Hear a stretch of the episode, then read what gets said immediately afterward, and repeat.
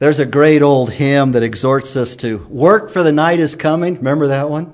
Work for the night is coming. And it's based on the words of the Lord Jesus, where he said in John chapter 9, verse 4, We must work the works of him who sent me as long as it is day, night is coming when no one can work.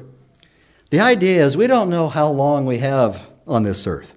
And when Jesus said this, of course, he knew how long he had because he had to be in a particular place at a particular time and die on the cross at a particular time in fulfillment of God's plan for the ages and what Daniel said it would be.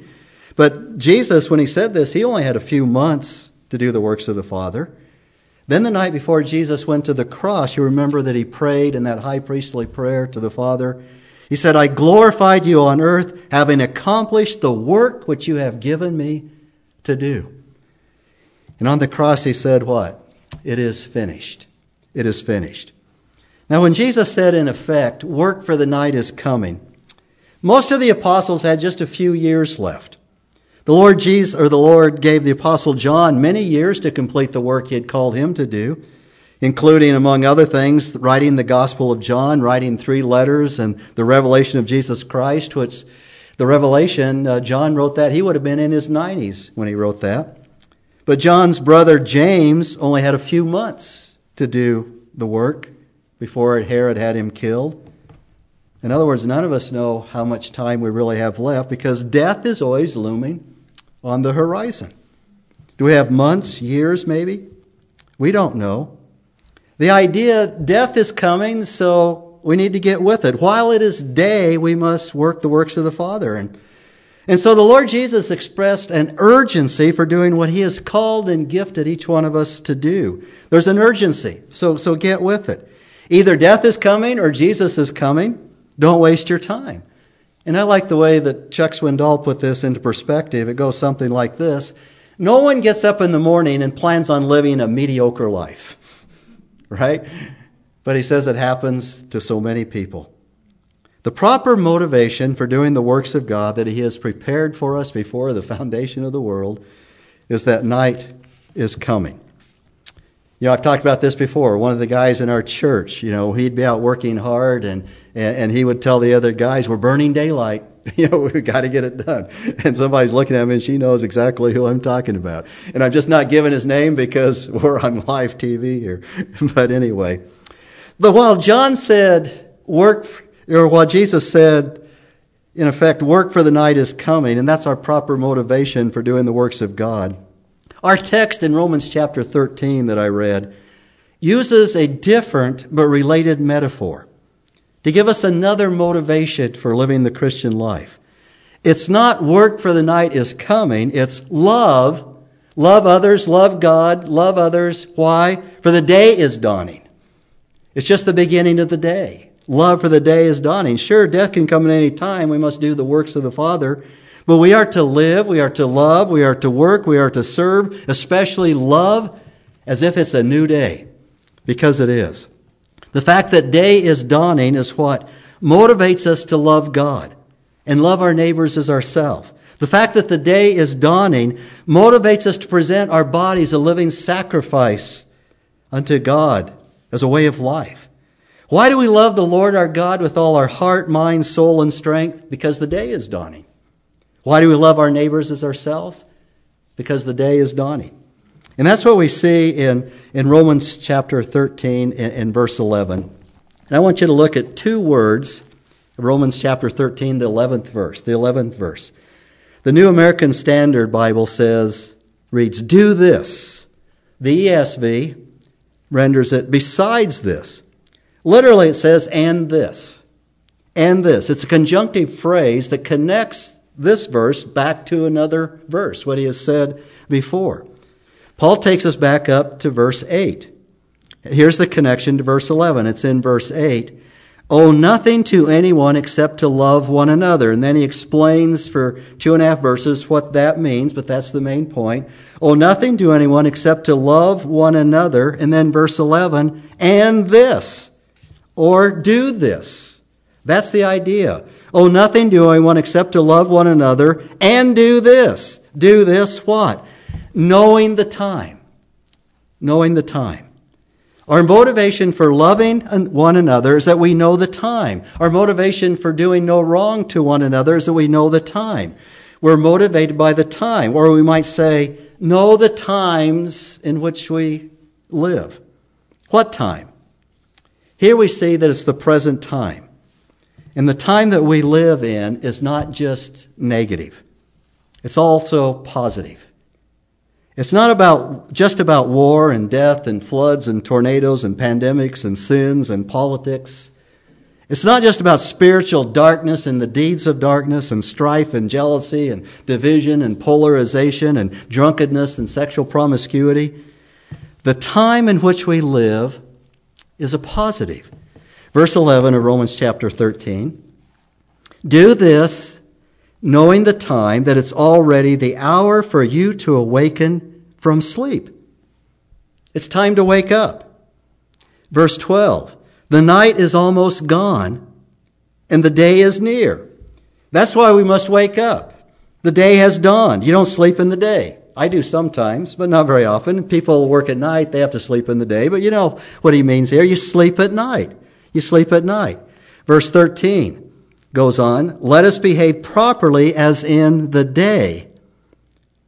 Let us behave properly as in the day. And then verse 12, the night is almost gone, the day is near, therefore let us lay aside the deeds of darkness. The, the day is dawning. He's saying, wake up, get dressed. And here he says, get dressed in what? The armor of light. In other words, don't wander around in your PJs all day, spiritually.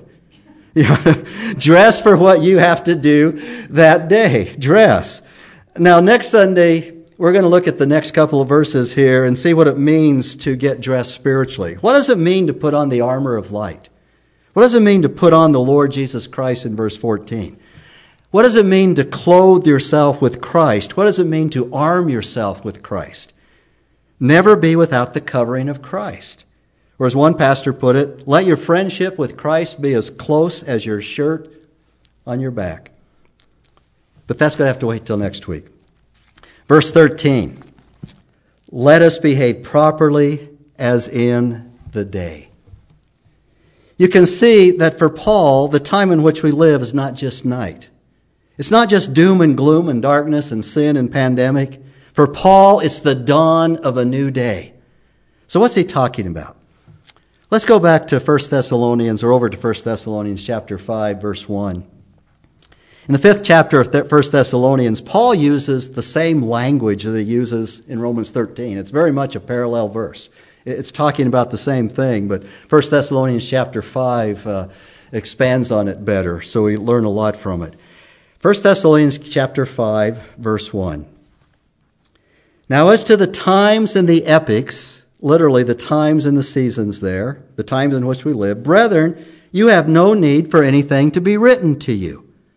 In other words, the believers at Thessalonica were fully aware of the time in which they lived. They were fully aware. Paul says, You don't need for me to write anything about that. You don't need to be taught about this. And then notice what he says in verse 2 For you yourselves know full well that the day of the Lord will come just like a thief in the night. You know full well about this. Now, think this through with me for a minute. Paul only spent three Sabbaths in Thessalonica before a riot broke out and he had to leave town. So everybody who came to Christ in that three, it was probably about two and a half weeks, just three Sabbaths, they were taught. Paul had to leave town. And so everybody was a brand new Christian in this town where they were being persecuted. And Paul, that all the teaching they got was three Sabbaths worth. You know, he probably taught them during the week, but that, that's not very far. That long. That they were all babes in Christ, brand new Christians. And so Paul sent Timothy back to them, and Timothy was sent to strengthen them and encourage them in the faith. But when Timothy got there, got back to Thessalonica, he essentially found a model church, an exemplar church. He discovered that the church in Thessalonica was an example to all the churches in Macedonia and Achaia. And we would say an example to all the churches in Idaho in the Northwest. You know, th- this church in Thessalonica, my question is, how did this young but exemplar church that had only been taught for three weeks know full well that the day of the Lord will come like a thief in the night. It's very simple. They'd been taught this by the Apostle Paul and Timothy while they were there. They'd been taught early on, pretty much the same time they received Christ. You see, in the early church, one of the first things you would learn after you received Christ for the forgiveness of your sins, you would learn that He's coming again, that He's coming back. That was one of the first things the early church taught. So the Thessalonian Christians and the Roman church, for that matter, are fully aware of the time in which they live. They had been taught this. That's why Paul says in Romans 13:11, you know the time. Every Christian was taught early on, early in their Christian life, that Christ was coming back to earth from heaven, and it could be soon. And it could be soon. And he says in 1 Thessalonians 5 2, this is going to take people off guard, the way a thief in the night takes people off guard. But not you, he says, not you Christians. You will not be taken off guard by this. Why not? He goes on in verse 4 to explain. But you, brethren, are not in darkness, that the day, that is, the day of the Lord, his coming, would overtake you like a thief. For you're all sons of light and sons of day. We are not of night nor of darkness. Isn't that great? We're not in the darkness. Even though we live in this very dark, gloomy time, we are sons of light and daughters of light and sons of day. But you, he says, brethren, are not in the darkness. By nature, in Christ, we're not darkness. Jesus said, I am the light of the world, and the one who comes to me will what? Will not walk in the darkness. Jesus said, You will have the light of life. You remember those wonderful words of our Lord Jesus Christ in Matthew 5. He said, You are the light of the world, so let your light shine among men so they may see your good works and glorify your Father who is in heaven. We're not in the darkness. We're not night people. We're not people of the night. We don't live in mental darkness. Why? We know the truth. We don't live in moral darkness. We know the truth. We live in a completely different sphere of life than those who are going to be caught by the day of the Lord and know the wrath of God. Sin has no dominion over us. We know gospel truth. We know sanctifying truth. We have the light in us, the indwelling of the Holy Spirit. We face no condemnation ever. We have risen, Paul says in Romans chapter 6, to walk in newness of life. We are new creation, 2 Corinthians 5:17. Old things have passed away, the new, new has come. We are new creations, he says again in Ephesians 2:10. We have been created in Christ Jesus unto good works which God has before ordained that we should walk in them. Colossians says our life is hidden with Christ in God, and therefore our life is different. There's no need to fear condemnation. We have nothing to do with the darkness. We have everything to do with the light. We're day people. And so in verse 6, Paul goes on so then, let us not sleep as others do, but let us be alert and sober. For those who sleep do their sleeping at night, and those who get drunk get drunk at night. But since we are of the day, since we are day people, let us be sober, having put on the breastplate of faith and love and a helmet and the hope of salvation. Let, us behave as in the day. Let's put on the right clothing there again. Let, let's dress in this. For God has not destined us for wrath, but for obtaining salvation through our Lord Jesus Christ. And so when Paul talks about this time in which we live, he does not just think in negative terms the night, the darkness, the evil, the death, shot through with demonic influence, the God of this age who's in charge of everything in the world's systems. And, and that's all true. Sin and death abound. Satan is the God of this age. But that's no longer the main truth at least for us as Christians. In Paul's mind, the day has dawned. You live in a very dark and sinful time, but that's not the reality for you as a Christian, not the main reality. The day has come, light has come, Christ has come. Christ is the Savior from this evil age in the blazing center of the age to come. You see, here, here, here's the problem. We live between the two comings of Christ, don't we? We live between his first coming, when God became flesh and he came into the world to die on the cross for our sins and all that kind of thing. And we live between that and his second coming. And so we live in an overlap between the age to come and the age that we're, that we're living in. We live in the age of righteousness, but we also live in the age of sin and darkness.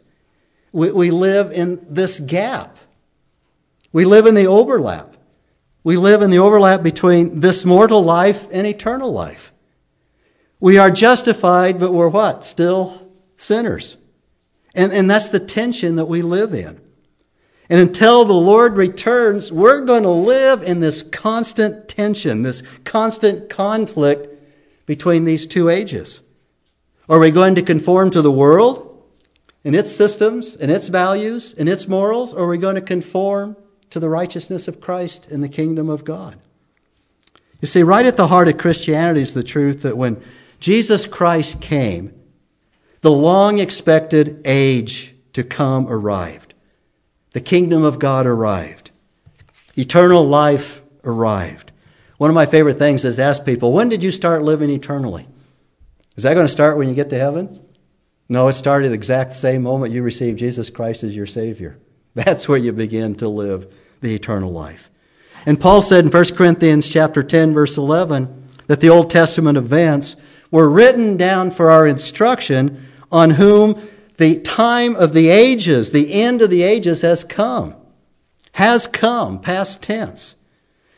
And that the juncture between this age and the age to come, it has arrived. Jesus said the kingdom of God is where? Within you. He said the kingdom of God has come upon you. We have been delivered from the domain of darkness and transferred to the kingdom of the beloved Son. And so the mystery of the kingdom of God is that the kingdom has arrived, but the age of sin and death did not cease. It did not cease. They overlap. And that's the time that Paul is talking about here. That's the time that Paul is referring to in Romans 13:11, the time between the two comings of Christ. The time of the overlap between this age of sin and pain and death and the coming age of righteousness and joy and life they overlap between the dominion of darkness and the kingdom of Christ. Why is there suffering in the world? People have written bunches of books about that. Why is there suffering in the world? Because we live in the overlap. Because we live in the overlap. Why is there a pandemic? Because we live in the overlap. Why do people die? We live in the overlap. Why can't human ingenuity fix anything? Because we live in the overlap. Why do I still struggle with sin? Because I live in the overlap. I am a new creation. I have a new nature, but I'm still encased of this body of death that Paul said, when will I be released from this? The flesh has still that propensity to sin, but one day Jesus will return and there's no more overlap. It's all the kingdom of God. So Paul says it's a time to wake up. It's a time to wake up. Verse 11 of Romans chapter 13. Do this knowing that the time that it's already the hour for you to awaken from sleep. Now salvation is nearer to us than when we believed. He's saying it's time to wake up, Christian, and the hour has come to, to for being awake, not sleeping. Sleep is, sleeping is what lost people in this age are doing. They are sleepwalking. The Encyclopedia Britannica defines sleep as a state of inactivity with a loss of consciousness and a decrease in responsiveness to events taking place. People without Christ are asleep. In other words, they're unresponsive to Christ. They're, they're dead in their trespasses of sin, and so they have no consciousness to Christ or to God or to spiritual things. And the reason for that is because they are spiritually dead, dead in their trespasses and sin. But the call in Romans 13:11 is not to the people lost in this age. They need life itself. They need salvation. The call here is for believers to awaken from unconsciousness, unresponsiveness, and inactivity concerning the things of God. The apostle Paul cried out to certain believers in Ephesians chapter 5 verse 14, "Awake sleeper, and arise from the dead, and Christ will shine on you. He's not speaking to the unsaved, but to those, to those who are spiritually dead. He's speaking to genuine believers that we awake from lethargy and, and laziness spiritually, and that we make sure we don't appear as if we have no spiritual life in these times. And so in verse 13, or verse 11, chapter 13, Paul says to the believer, It's time for you to wake up. Why? Because salvation is nearer to us than when we believed. What does Paul mean that salvation is nearer to us than when we believed? Paul is not talking about our salvation in terms of justification. We are saved and justified the moment we believed, right? But our salvation will not be complete until Jesus returns or we go to be with Him. You know, especially in terms of our sanctification. We will not be totally like Christ until we go to, to see Him. But there is a word of hope here as the day is dawning as we wake up because I think we all, I know we all, Paul groaned this way. We all groan under the incompleteness of our salvation. Our sins are forgiven. Our guilt is already removed. We're, we're already justified. Condemnation is gone. There's no condemnation now for those who are in Christ Jesus. But salvation is so much more than this. Salvation is being completely done with sin. Salvation is completely done with disease and pandemics. It's completely done with discouragement and depression. No more tears, no more pain. It's done with sinning. It's done with this earthly tent, as Paul says it, this earthly tent in which I dwell that is degenerating, is breaking up, it's, it's passing away. Because salvation is having that building not made with hands, eternal in the heavens, in which we will dwell. But most of all, salvation is being done with seeing Christ only in a mirror dimly because then we will see him what? Face to face. And Paul says, every day of your groaning life, you are getting closer and closer to the greatest thing of all, Jesus Christ. Our final salvation is Christ. And he's nearer every day. So Paul says in verse 12, the night is almost gone and the day is near. The day is near. What day is he talking about here? The day is the day of the Lord. The day is the day when Jesus returns to this earth. That is the day. The day of the Lord is, is near. Paul wrote in 1 Thessalonians 5 2 that we read, For you yourselves know full well, full well that the day of the Lord will come just like a thief in the night. The day of the Lord. So, what is the day of the Lord? In God's timetable, the day of the Lord is the last day, the final day of the last days. The day of the Lord will be the last day of the last days, as it were. We already live in the last days. Therefore, we are to live like we know that we live in the last days. As believers, we are to live and work and love like, we're living in the last days because we are. The last days began when Jesus ascended the right hand of the Father and they end when he returns. The day of the Lord. Now, some say the last days begin at Pentecost because they see the, the church age as being the same as the, the last days. When Pentecost, when God poured out his Spirit, the church began. That was the beginning of the last days. Hey, we're only talking about 10 days between when Jesus ascended and when the Holy Spirit came. So I think we're, we're really in the whole time, time, of, time frame of all creation. That There's no difference here. But we do live in the last days. And you really can't expect it to look any different than the last days, because that's what it is. So, how could Paul say, the night is almost gone and the day is near? Hmm. Well, let me give you a couple of thoughts here, put it in perspective. You know, it's been 2,000 years since Paul wrote this. You know, how can he say that the day is near? Well, when did the night begin? When did the night begin? It began when Adam and Eve sinned, right? That's when it began. And how many years were there until Jesus came? I don't know. A few thousand, several thousand. I know it's not millions and millions like a lot of people say. you know, God created the earth, the heavens and the earth at a certain point. Adam and Eve at a certain point sinned, and, and I don't know what that is.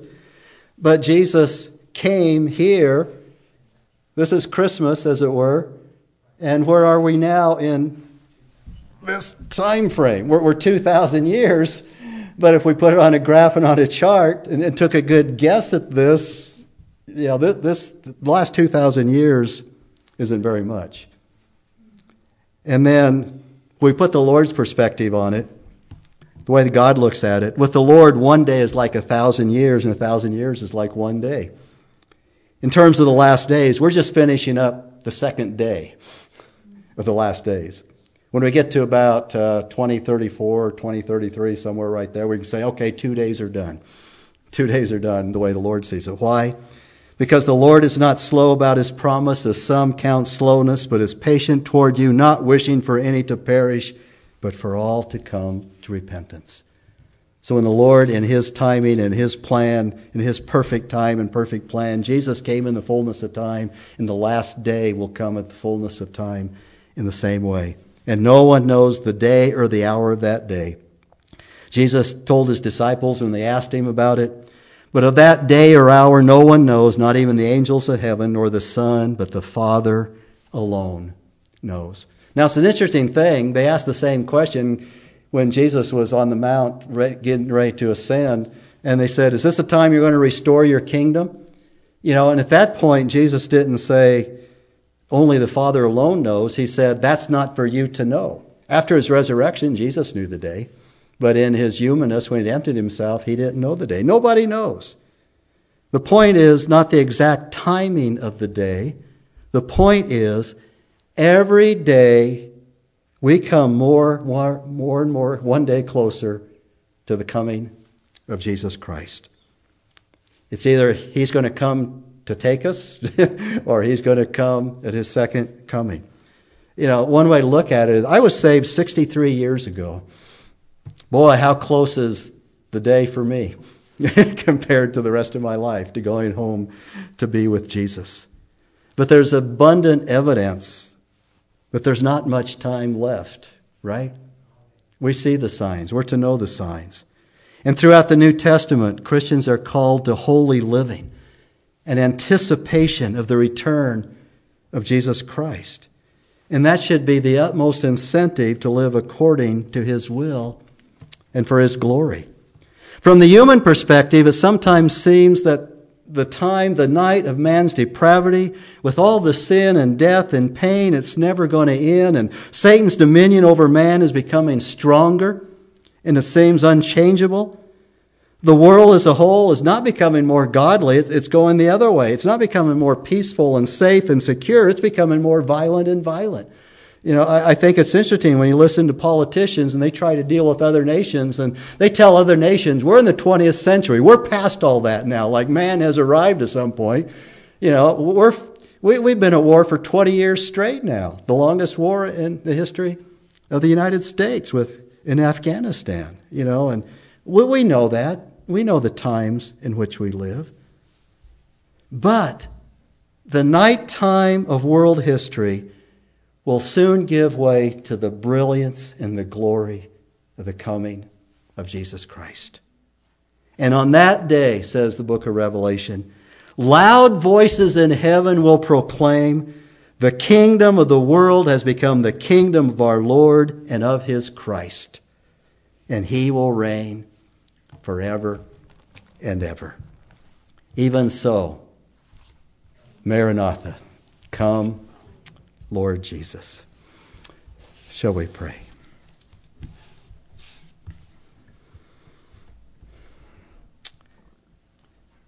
Father, Maranatha, even so come, Lord Jesus. Father, we, we pray that your coming would be soon, Father. And it's not so that we have an escapism or those kind of thing where we think, hey, we're getting out of here. This is going to be great, Father. But it's the, but it's the knowledge that we have very little time to do your works. We have very little time to tell other people about Jesus Christ and to disciple them in the Word and in faith, Father. We have very little time to love one another as you have loved us, Father. Father, as we continue with this thought next week and we see how to clothe ourselves for the time in which we live, Father, I, I pray during that time and the next time, Father, as we as uh, each one of us in our own time and our own devotions, Father, you will just keep in mind, keep, help us to keep in mind, Father, the urgency of the times in which we live. And we ask for this in Jesus' name. Amen.